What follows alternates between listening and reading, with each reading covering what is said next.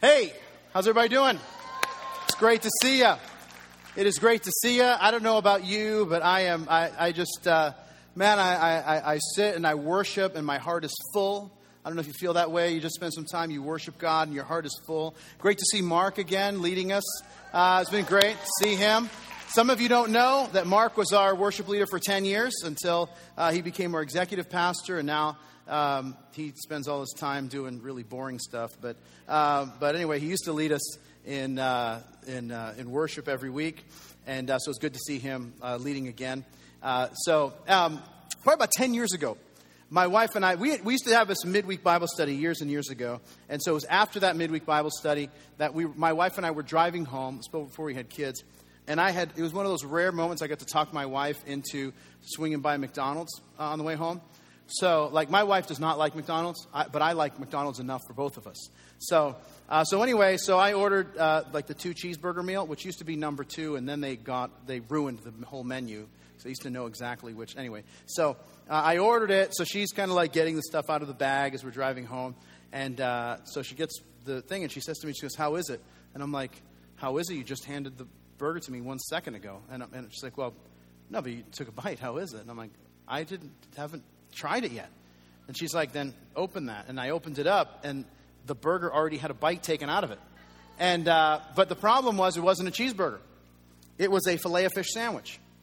But it was a filet of fish sandwich that they, someone in their mind thought this would be a good thing, was if they decided if they put bacon and then cheese on top of a filet of fish sandwich. Now, I personally am a believer that bacon makes everything better.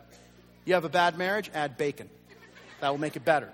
Your kids act up, give them bacon. It will make, them better. Anyway, uh, nonetheless, uh, it, I, so I told Kara, I'm like, I, have, I turned around, I walked in, and uh, they they had a couple of those, um, those uh, refrigerator cases that were broken, and so there was a guy in there that uh, was working. And so I talked to the manager. I'm like, listen, dude, I, I ordered this cheeseburger. When I opened it up, it was a filet of fish sandwich with cheese and bacon. Anyway, the guy's like, did you say cheese and bacon? And I said, yeah. And he goes, man, I've been looking for that sandwich.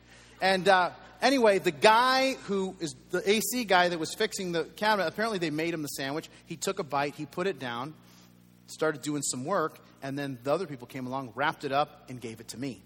And uh, I'm like, well, sir, I believe this belongs to you. And then the manager was, you know, like, hey, man, sorry about that. What can I get you? I'm like, listen, I just want the cheeseburger that I bought. So he gives me the cheeseburger, and I just couldn't even eat it. No, I'm just messing with you. I ate, I ate the whole thing. Uh, that stuff doesn't bother me. And uh, so, now, I say this because, listen, just because of what something says on the wrapper doesn't make it true. And, and let me tell you how that works when it comes to people, how it comes to when it comes to us. What happens is, is that just like that fillet of fish gets labeled as something else, here's what can happen to us. Somebody can say something to us. Somebody can say something about us. Somebody can, they just, something starts happening. There's an event that takes place. And then we start to believe what someone else has said about us. We start believing that that's actually true.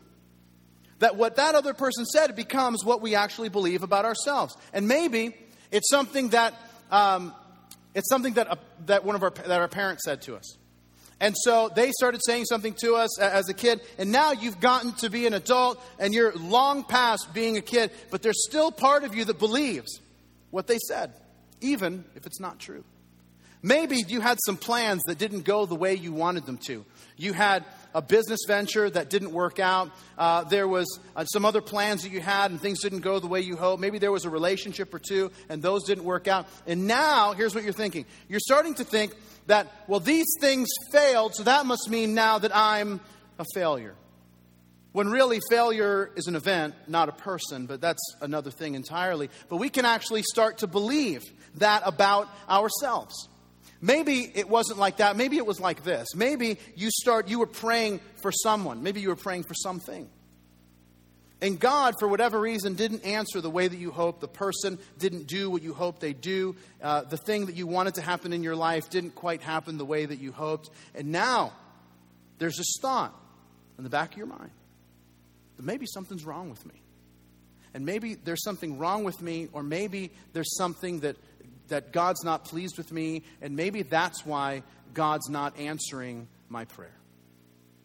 You see, what, what we need to do, and this is what we're going to spend our whole time together talking about, what we need to do is start thinking about ourselves the way that God sees us, and not based on the circumstances that we find ourselves in because circumstances change, circumstances differ, problems come and go, and, and, all of that. But listen, one of the biggest barriers that I see with people, uh,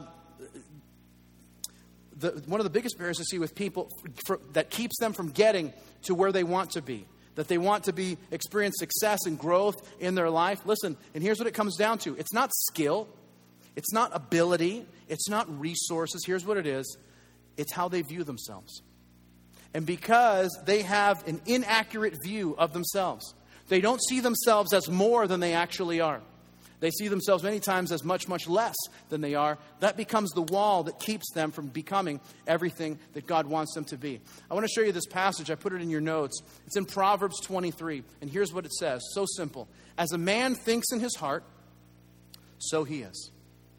As a man thinks in his heart, so he is. Now, let me tell you why this is so important. So, what we have to do is really understand who we are and really have right thoughts in our hearts about who we are because it becomes like this vicious cycle uh, that, that can happen in our lives. And so, rethinking ourselves really boils down to understanding your life the way God sees you. Because guess what? That's the only perspective and that's the only opinion that actually matters is the way that God sees you.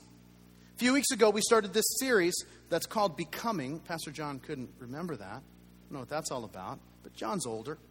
So, you know, as I like to tell him, he remembers when Old Spice was just called Spice. So, uh, anyway, that's, uh, some of you will get that at lunch.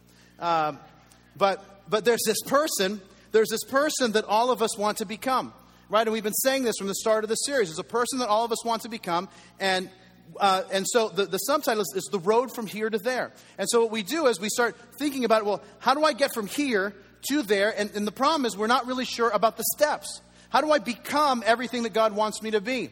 Because we all have this vision in our minds, but how do we get there? And so we've been studying First Peter to show us how to do that.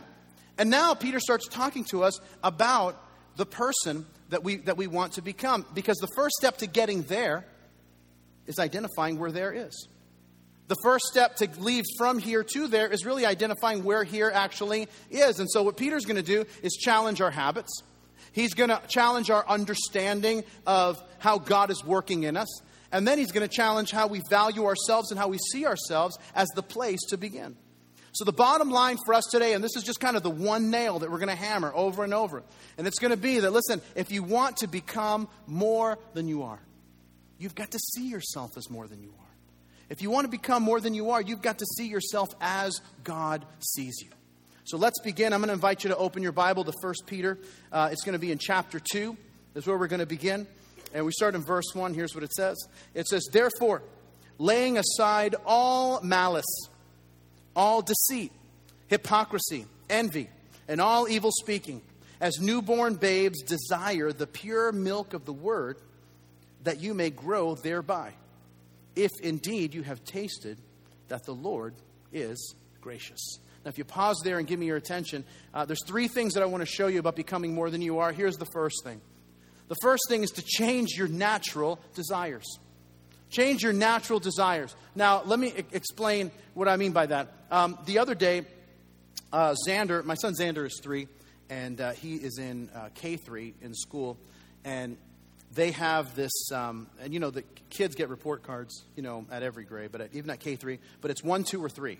And so one is like an A, and then, you know, two is, hey, he needs some work, and three is like, you know, this kid's never going to get out of preschool, even if he's 20. So anyway, that's kind of, but, but Xander got all ones on his on his report card. And so I was telling him I'm so proud of him. Xander, you're doing such a great job. And and I've told you this in the past. Everything at my house is a big deal. We make a big deal about everything. But oh, but not like how like your parents made a big deal about everything, but in a bad way. We make a big deal about everything in a good way. And so we um, so I told him, I said, you know what this calls for?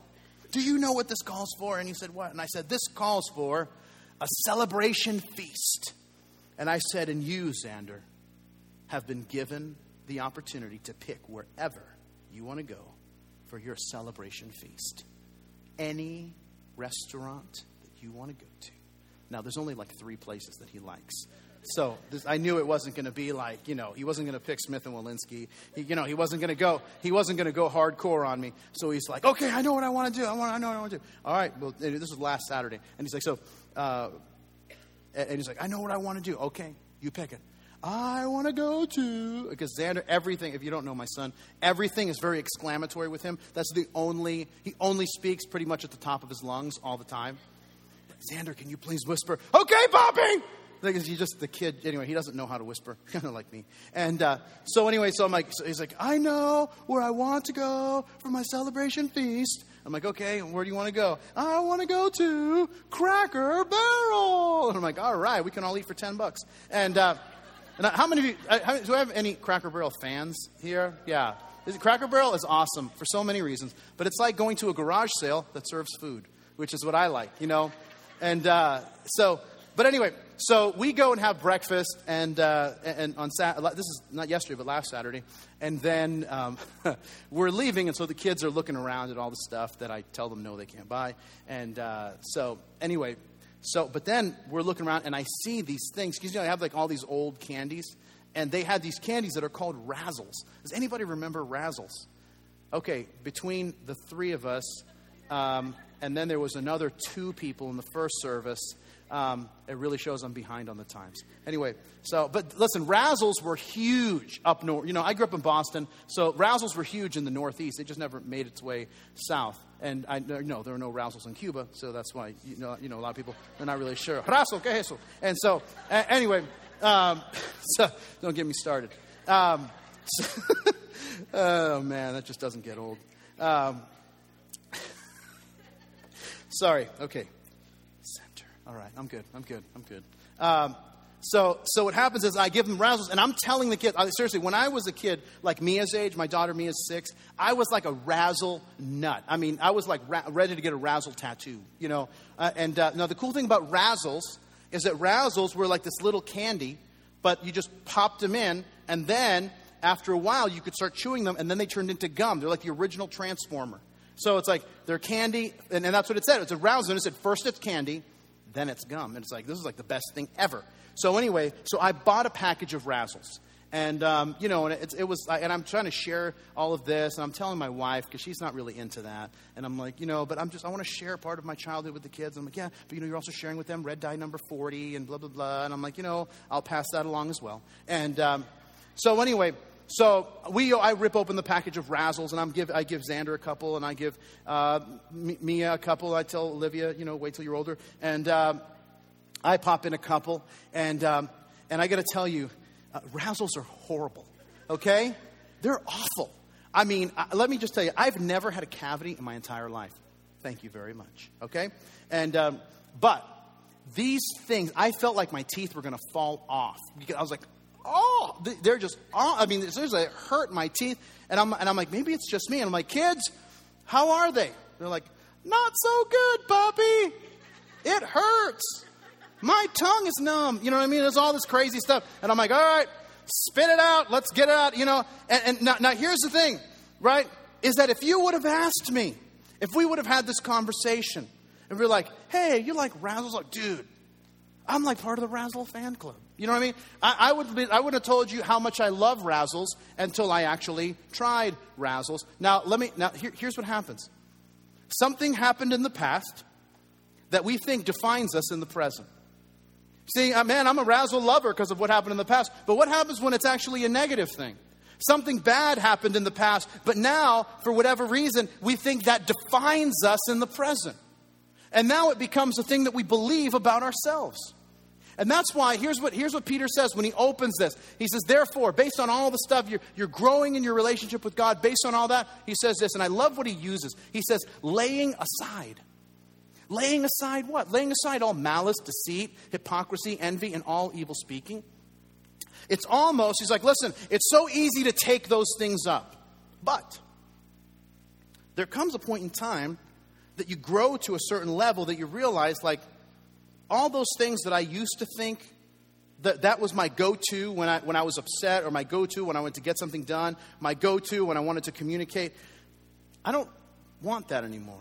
And you start changing your desire. Now, he said, How do you change that? The way you change that, listen, how do you lay aside all those things? Is that you change what you crave. Because he says in verse 2, because you lay aside all that stuff, and then as newborn babes, you, they desire the pure milk of the word. You know, babies are born, you know this if you have kids, but babies are born innately craving milk. They are not born craving Taco Bell. Okay? They are not.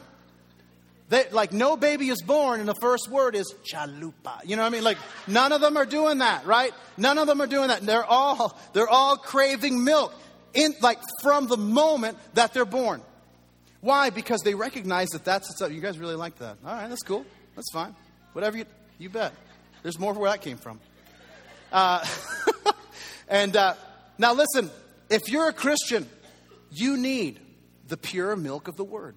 You need the Word of God because that's the only thing that causes you to lay down these destructive things in your life. It's, it's that the things that you crave. Man, you're like, the thing that I was going to say, now I got to I got to lay aside all evil speaking. Man, I want to do that. Now I have to lay aside hypocrisy. Uh, nah, I don't want to feel that way. I need to lay aside envy. Why? Because you started craving something else. You started filling your heart and mind with the things of God.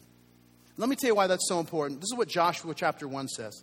It says, This book of the law shall not depart from your mouth, but you shall meditate in it day and night, that you may observe to do according to all that is written in it.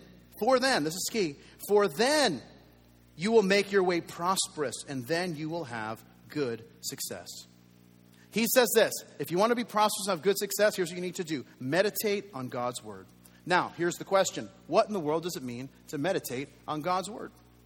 I mean, it's not like getting in the lotus position and, you know, um, and chanting, you know, and making yourself one with the universe or, or whatever. Um, it's, here's what meditation means according to the Bible. According to the Bible, meditation is seriously thinking about something, it's giving serious thought to a subject. The Bible would say it this way I put it in your notes in Psalm 1. He says, Blessed is the man who does not walk in the counsel of the ungodly, nor stand in the way of sinners, nor sit in the seat of the scornful. But his delight, his delight is in the law of the Lord, and on his law he meditates day and night. Now, do you know what's cool about the Bible uses this term, um, how, like meditate. Uh, here's kind of how the Bible would define it: is um, it, it would refer to like a cow chewing its cud. Now, let me tell you what that means. I'm guessing most of you didn't grow up on a farm. Most of us grew up in the city. So, uh, what does it mean for a cow to chew the cud? A cow doesn't just grab some grass and chew it and then swallow it. That's not what a cow does. A cow chews on something and then it, it chews it, swallows it, the gastric juices start working, and forgive me for those of you that had like brunch, but then uh, it chews it, and then it goes, it like pukes it back up into its mouth, and then he starts chewing it because now it has renewed flavor. And, uh, and, he, and he does that, swallows it again, more gastric juices, and he just chews it, chews it, chews it, does this whole process about six or seven times, and then, and then, um, it finally digests it but it squeezes every ounce of nutrients before finally digesting it.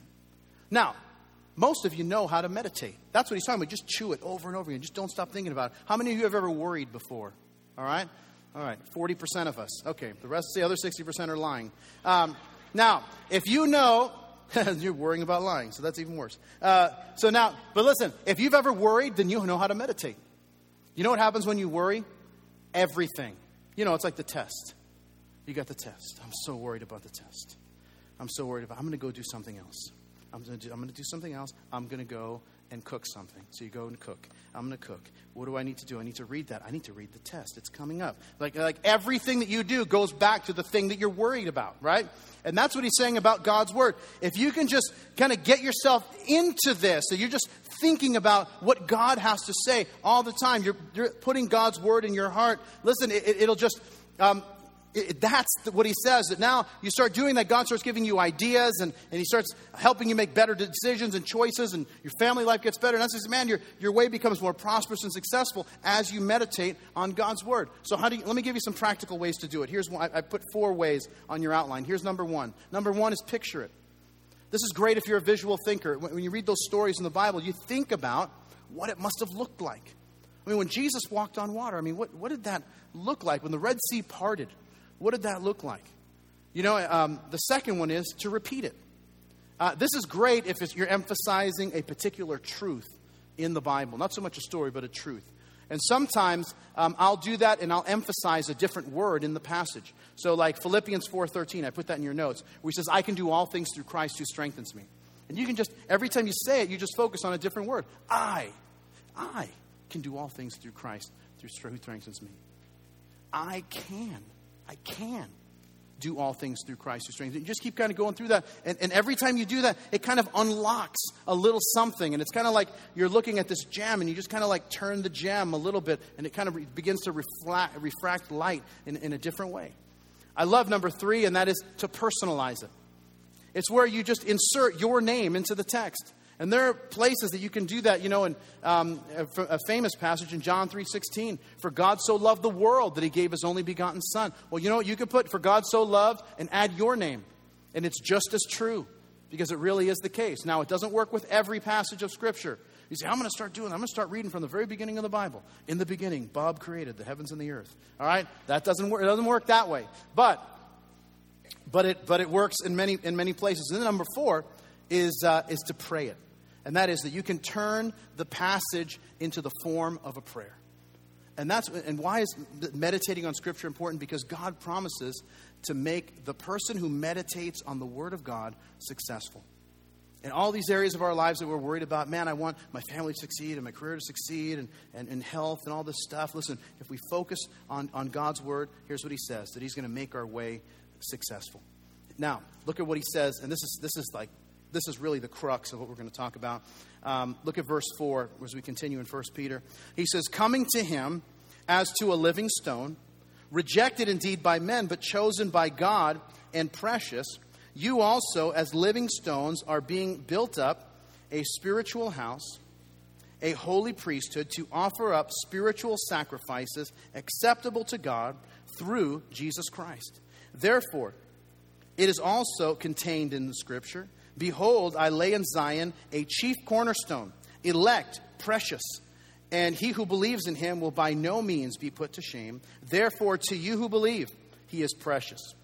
But to those who are disobedient, the stone which the builders rejected has become the chief cornerstone, and a stone of stumbling and a rock of offense. They stumble, being disobedient to the word to which they were also appointed. And if you pause there and give me your attention, here, here's the second thing I want to tell you, and this is so huge, and that is this that if we want to become more than you are, you've got to understand God's foundational position. Understand God's foundational position. Um, to, to understand this, these four verses, I, I, need to, we need to talk a little bit about architecture. Um, Peter is using an architectural metaphor that people in the ancient world would have understood, but because buildings are built differently now, um, uh, we don't, but he talks about Jesus being the cornerstone. Now, the cornerstone was the most important stone that was laid in, in an ancient building for four reasons. And uh, you might want to jot them down. You don't have to, but if you want to. Number one, because it was the first stone laid. All dimensions of the rest of the building were measured based on the cornerstone. So if the cornerstone was not straight, the rest of the building wouldn't be straight either. The shape of the cornerstone shaped the rest of the building. If the cornerstone was square, then the building would be square. If the, if the cornerstone uh, was rectangular, then it, you would see it, it, would shoot out in the same way. I mean, it would not be a square; it would be a rectangular building. And, and so it was. It was the first stone that was laid, and everything was measured off that stone. Number two, it was the most perfect stone. Uh, history tells us um, that builders would spend as much time fashioning the cornerstone as they would the whole the entire rest of the building. They would focus on that one stone as much as the entire rest of the building because everything was riding on the precision of the cornerstone. The third is this it was also the strongest stone because so much of the structure of the building was resting on the cornerstone. And it had to be able to bear the weight of the building. And then lastly, it was the most precious stone because the cornerstone was by far the most expensive stone, and builders would invest more in the cornerstone than any other part of the building. Now, here's the part that that he's saying. You know, we sang the song Cornerstone, and sometimes we're like, you know, Christ alone, cornerstone, what does that mean? Um, now, here, here's what Peter is saying. If you want to be more than you are, you've got to make Jesus the cornerstone of your life. Everything else factoring in, everything else coming from there. Now, Jesus used this very same imagery in the Sermon on the Mount. The Sermon on the Mount is the most famous sermon that Jesus gave. Um, and at the end of the Sermon on the Mount, I put in your notes, these are the last few verses in that, in that very famous sermon, but here's what he says He says, Therefore, whoever hears these sayings of mine and does them, I will liken him to a wise man who built his house on the rock. The rain descended, the floods came, the winds blew and beat on that house, and it did not fall, for it was founded on the rock. But everyone who hears these sayings of mine and does not do them will be like a foolish man who built his house on the sand, and the rain descended, and the floods came, and the winds blew and beat on that house, and it fell, and great was its fall. You see, everyone has a cornerstone. Everyone has the thing that they build their life on, and all the dimensions of their lives are set to the thing that they make the cornerstone. Now, here's what we do at, at many times is that we become Christians and we just try to add Jesus to the existing structure that we're building, and that doesn't work. What Peter is talking about is tearing down the old structure and rebuilding it with Jesus as the cornerstone. Because you cannot be you cannot become more than you are and become everything that God wants you to be if your cornerstone is the approval of other people. Because you will always come back to the, what other people think as the thing that you measure your life by and the thing that you build your life on. Because the cornerstone impacts every area of your life. You can't become more than you are. You can't become everything God wants you to be if some event from the past or what people said about you in the past is the thing that you're building your life on. Because the cornerstone impacts everything else. And it's only when we change the cornerstone that everything begins to change. Now, let me explain. On, on Friday, um, uh, my family, we were at the, you know, the shops at Pembroke Gardens. We were walking around, and uh, we had lunch there. And then afterwards, we had a couple of bags, and we were going to put them in, uh, in our minivan. So Xander wanted to come with me to put stuff in the minivan because we were still going to walk around a little bit. And so he says, um, Bobby, let me hold the keys. I want to hold them like you.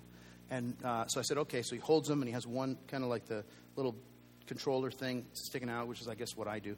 And, uh, and he goes, look, Bobby, see, I'm just like you. I have my keys just like you. And I'm like, all right, nice job. And so I'm like, well, and he's like, but I want to open the car when we get there. And I'm like, all right, fine. So we get to the car, uh, you know, to the van, and, uh, and I'm like, all right, you know, push the unlock button. And so he presses it, and nothing happens. And I'm like, all right, well, then just push the, the button for the, for the back to open up, you know, because we're like, we're driving high tech, you know, you know, you know, like, you know, we drive fancy cars like Toyota, you know, anyway. Uh, so, uh, so anyway, so I say, so I say to him, I said, you know, well, buddy, and he's just clicking on me, buddy, you can't click it. You got to hold it down, and then it opens up. And so, and he's like, and I'm like, so hold it down. And he's like, and he's pressing it. I'm like, buddy, can I see it? I'm going to show you. Let me just show you how it's done. And so I hit unlock, and I didn't hear anything, but it didn't really bother, whatever. So I just, I see you got to hold it down. And I look, and I'm like, and the back's not going up. And so we're kind of standing in the median at the front of the car, and I'm like, all right, so let me walk to the back of the car and see what the problem is. I walk to the back of the car, and someone, has, someone had put an Arizona license plate on my car. And, uh, and I'm like, what is the deal with that? Four cars over, and in the corner of my eye, I see the back going up and down. And I'm like, well, okay. Xander, the problem is you led me to the wrong car. That's what this problem is. So we'll work on that. And, uh, you know, we won't have to tell anybody about this, even though I told everybody about this. Um, and so, but now here's the thing man, we could have pressed that button all day long. But, but see, when you're starting with the wrong key and the wrong car, it doesn't work out. And that's why establishing the corner, listen, the cornerstone of your life is so vital. When I make my structure, the, the, the, the, cornerstone of the structure, anything other than Jesus, I'm building my life on a structure that simply will not handle the storms of life. You say, well, how do I know what the cornerstone is? The cornerstone is it's what you turn to when the storms of life come. It's what you value the most when the storms of life come. You see, and, and this is how you, you say, well, how do I make Jesus the cornerstone? You got to do what the builders did. These four, those four things, you got to do what they did. It, it was the most, you make it the most important stone. You make it the thing that's, that's of most value, that nothing else gets in the way of the cornerstone. And sometimes we let everything get in the way of the cornerstone. And sometimes, here's what we'll do we'll give lip service to the fact that God is first. It's like, you know, um, man, God is first. As long as the kids don't have a game and there's no party or there's nothing going on that's too late on Saturday. Um, so, you know, because I, I definitely, you know, man, we are committed to being here serving and worshiping. You know, as long as we don't have anything else to do, then, man, we are here. And, uh, you know, I, I, love Jesus. I just can't give him any of my time. And, uh, and, and this we can do it. And I know I'm, I'm, probably being extreme, but sometimes it's, it, listen, you will know what the cornerstone is. If, if, if Jesus is the cornerstone, you know what you're going to do? Um, you're, you're, you're going to give him the very best. You're going to give them your very best time and effort and energy. Uh, you're going to give the, your very best thoughts and resources and talents and gifting, all of those things. You're going to invest in your relationship with God above anything else. You're going to trust Him above anything else. You're going to live His way even when it doesn't make sense at the moment. Because, you know, nobody's ever like, it's a weird thing. Like, nobody ever disobeys God, uh, like, obeys God and then says, man, I wish I really hadn't done that. You know, no, people say, man, I, I wish I had obeyed God sooner. I, I wish that I had, I would have saved myself so much pain and heartache if I had just done the right thing earlier. So it's when we do what He says, even if we're not feeling it, because we know that if we do the right thing, the feelings will follow. And then we say, well, God, I want you to bless the house, and He will bless the house if Jesus is the cornerstone. And now let me just show you these last two verses in um, verses 9 and 10. That's really going to, we're going to drill down on this whole thing. Here's what we say. Here's what we see. It says, But you are a chosen generation, a royal priesthood, a holy nation, his own special people, that you may proclaim the praises of him who called you out of darkness and into his marvelous light, who were who once were not a people, but now are the people of God who had not obtained mercy, but now have obtained mercy. And if you pause there and give me your attention, here's the last thing I want to show you, and that is um, if you want to be more than you are, here's what you got to do you have to recognize your eternal value. Your eternal value. Um, if you leave here with nothing else, we talk about in the next seven or eight minutes, I think it's just so vital for your life. Because I want you to leave with a different picture of God and a different picture of yourself. Because those two pictures affect your life more than any other. And, and, and, and the way they change, the way you change your view of yourself is that you start believing about yourself what God believes about you. Now, uh, there's a lot of things he believes about you, but let me give you three out of these two verses that we read. Here's what he says. Number one, uh, in verse 9, you are a chosen generation. You know what that means to be a chosen generation? Uh, that means that, listen, here's how I like to say it. That means that you're the favorite. You're the favorite. Why? Because he chose you. Uh, what, now, I told you this earlier, but at, at our house, we make everything into a big deal, you know, because that's just how I like to roll. And so, one of the big honors, right, for our house is one of the kids gets to choose the cereal for the week. And so we'll go once a week and the kids will buy cereal. But one of them, uh, Olivia will pretty much eat whatever, but Xander or Mia get to choose who picks the cereal that week. And so all of us, you know, we have different cereal that we like, and so, but we let, when we let the kids choose, it's a big thing. So Xander, if he chooses, he usually picks Frosted Flakes because they are great. And um, Mia and I, we both are big Cinnamon Toast Crunch fans. Any Cinnamon Toast Crunch fans in the house? What is up? All right? We're going to start a small group that's just about cereal. That's all we're going to do is eat cereal and talk about something. Anyway, uh, now, now me, uh, care, that, so um, Mia and I like cinnamon toast crunch. Xander likes uh, frosted flakes. Now, my wife, on the other hand, she has like the worst taste in cereal ever because she, she, she's like the healthiest eater known to mankind. Uh, and so she, uh, ever, since she was about nine years old, she's been picking her cereal based on the fiber content. Um, and so, like one day, Carrie says to me, she's like, Mia, why don't you try my cereal? It's called Kashi. You know, you know, you get, you know, when you get to that end of the cereal, like you know, when there's a hurricane, all the cereal is gone. The whole kashi thing is in fully intact. All right, because we're like, whoa, we're desperate, but whoa, we're not that desperate. Okay. Now my wife, she gets there and she says, oh, you know, my favorite is the one that it's called Kashi Good Friends, and because uh, it has all this fiber and blah blah blah, and it's uh, healthy and antioxidants, and I'm like, I just want to have cereal. You know, I don't want to take vitamins. Uh, and so, and by the way, there's Flintstones for that, and uh, so anyway. Um, so my, my wife, Carrie, says to Mia, she says, Mia, why don't you try my cereal? It's called Kashi Good Friends. And Mia, this is like the best answer ever. And she's like, Mommy, no way. And by the way, and she says, by, she's five years old at the time. She goes, by the way, they aren't good friends if they don't taste good. And so, uh, send that to the company. They aren't good friends. Kashi acquaintances, maybe that. Uh, you know, Kashi, we befriended on Facebook, maybe, uh, but not good friends. All right, I digress.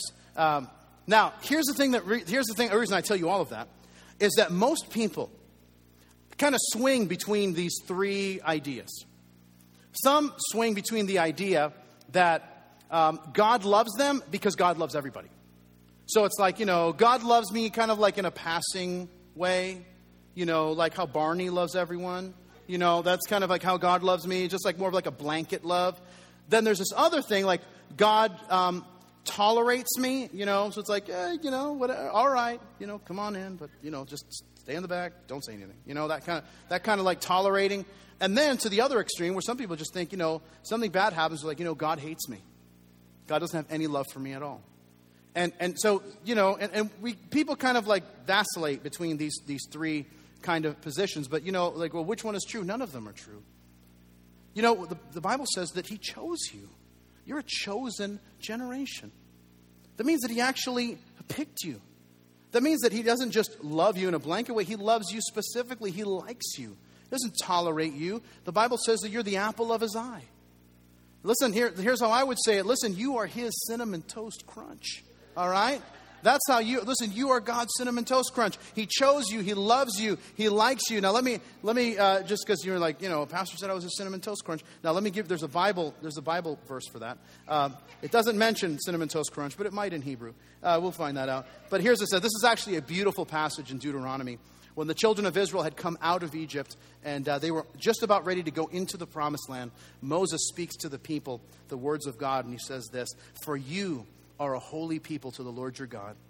The Lord your God has chosen you to be a people for himself, a treasure above all the peoples on the face of the earth. It's beautiful.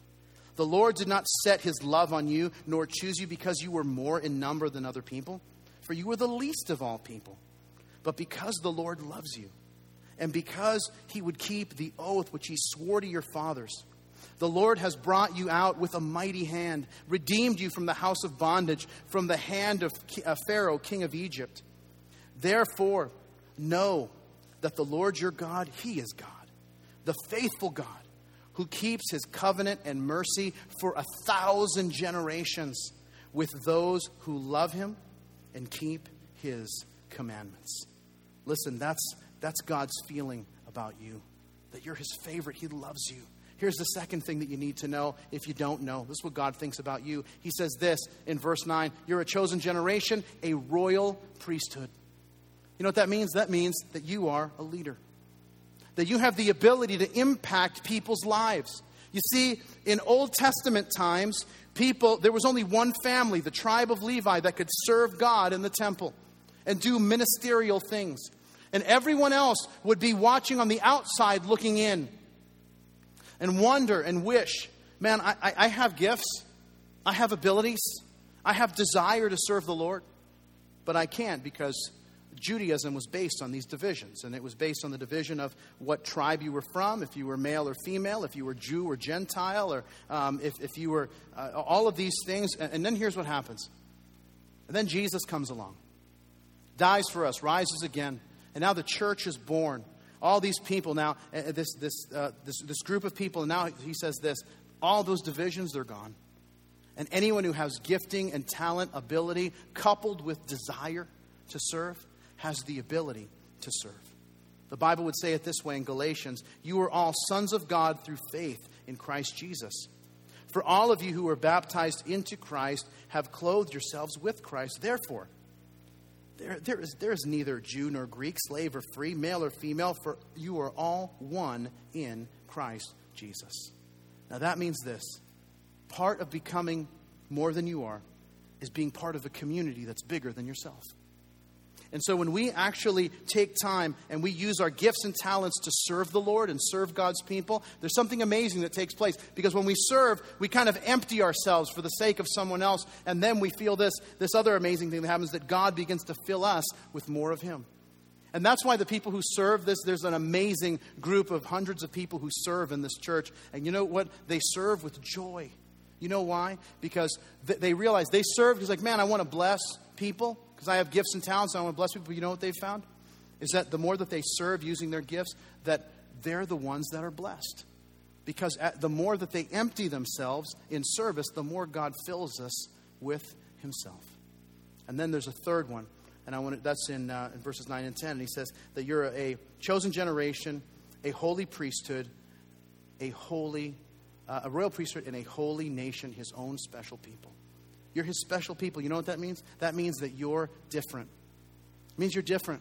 I love how the, the old King James, you know, I read from the New King James, but the old King James translates it this way. Uh, it, doesn't, it doesn't translate his own special people, it translates it this way that you are his own peculiar people. I've met several Christians that I would fall under the peculiar people category. So they're like, hey, you know, you're peculiar. Yeah, it's in the Bible. That's for you. Anyway, um, and so, but it, what it simply means, the, the, the word simply means that, um, that we're different than the average person. That we have a heavenly Father that wants to speak into our lives. He wants to encourage us by showing us that, by showing us everything that we can be in Him. Um, in the ancient Hebrew culture, um, there, there, was this kind of like a rite of passage. Um, when a father would bring each of his sons and daughters would get to be a certain age, they, they would, he, he would come to them um, and, and he would lay his hands on their head. And then he would begin to speak words of life into them. And it was usually in the form of a prayer, and it was called the patriarchal blessing. And if you read through the Bible, you'll see it happen several times. You'll see it happen um, as, um, as Abraham gives the blessing to Isaac, as Isaac gives the blessing to Jacob and Esau, as um, as Jacob then gives the blessing to all 12 of his sons. Uh, he, he puts his hand on them and then he, he, he speaks words to them. And, like, you know, and, and, and what happens is this is not a pep talk. This is the person that was responsible for raising you, the person who knew you best in the entire world. That they would speak to you and they would say, This, this is what I see in you. This is who you are. And throughout Scripture, the bless, the, the, the, the, that blessing directed that child's entire life and formed who that person would become. And listen, one of, one of the reasons that many of us um, are confused, and perhaps many of us, uh, we're not really sure what it is that we're um, supposed to do, is because we never received the, the patriarchal blessing that our Father was supposed to give to us. Dads, can I speak to you for a moment? That patriarchal blessing, that time that you sit with your kids and you say, I want to, I want to show you something, I want to speak something into your life. I've known you since you were born, and I've been with you every day of your life. And I want to tell you from my heart what I see in you. Let me tell you something, those will be some of the most profound words that your kids will ever hear. And that our task and responsibility is to direct our kids. Not coerce, not force, but lovingly direct them by watching their gifts and talents develop, by watching their temperament develop, and speak into their lives a word of blessing that will lead them to who they were to become. There's this passage in, in Mark, there's a scene in the Gospel of Mark where we see Jesus doing this with a group of children. It's the last verse in your outline. It says this in Mark chapter 10. One day, some parents brought their children to Jesus so he could touch and bless them. But the disciples scolded the parents for bothering him. And when Jesus saw this happening, he was angry with the disciples, and he said to them, Let the children come to me. Don't stop them, for the kingdom of heaven belongs to those who are like these children. And I tell you the truth Anyone who does not receive the kingdom of God like a child will never enter it. And then he took the children in his arms and placed his hands on their head and blessed them. What is he doing? He's giving them the patriarchal blessing. And listen, here's what I know is that maybe you grew up and um, you didn't have a dad, or maybe your dad just wasn't really interested in spiritual things, and, and you're like, you know, I, ne- I never got that. You know, and I can tell you that, you know, and I grew up in a broken home. And, uh, you know, my wife grew up in a broken home, and we didn't have that patriarchal blessing given to us. And so now, what do you do? What do you do when, when you that has never, you know, that person who's supposed to be the most significant man in your life doesn't give you that blessing?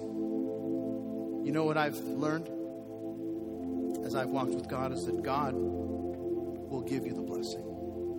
Just like that passage in Isaiah that Pastor John spoke earlier in the service when he talked about how God is a father to the fatherless, that he's a husband um, to, to, to the widow. When the guy takes off, that God begins to fill the gap between when, when dad maybe isn't there. And listen, that, that if, you, if you didn't have a dad to give you the blessing, then God will give you the blessing that your dad never gave you. And sometimes it will be that he just speaks through his word, and sometimes he'll speak through other people. You know, a guy that's been a, a mentor in my life, uh, some of you know him, he's spoken here several times, Dr. Bob Barnes, um, is a guy that uh, I love, and he's been that in, in, my life. And one day he was just speaking, him and I were having lunch probably about a year ago, a year and a half ago, and um, he was, uh, we were talking, and he just started talking to me, he goes, You know, Bob, this is what I see in you. And, I, and he just and he was doing it. And I, didn't, I don't know if he realized he was doing it, but he was just giving me the patriarchal blessing right there. And, and I was I was so moved. I were in the middle of a restaurant, and I just start tearing up. And he's like, "Are, are you okay?" And I'm like, "Yeah, this food's real spicy." And uh, and and um, and and and it was so moving to me because I know how important it is. And, and I want to tell you something that you're that you may be here and you may be man. It's like, man, you know, you feel like nobody cares, and the people that were supposed to invest in you weren't there. Can I just tell you something? That there is a God in heaven who wants to be your father. He doesn't just refer to himself as your God, but he wants to be your dad. Because God wants to speak words of life to you words that will lead you to become more than you are, words that will cause you to become everything that He wants you to be. That God's vision for your life is bright. That it's a vision of hope and blessing. It's a vision of life and growth and development where He begins to speak to you and lead you and work in you so He can work through you. He wants to be your dad so that you can become more than you are, and so that you can become everything that you were created to be in Him. Let's pray together. And Lord, we want to thank you.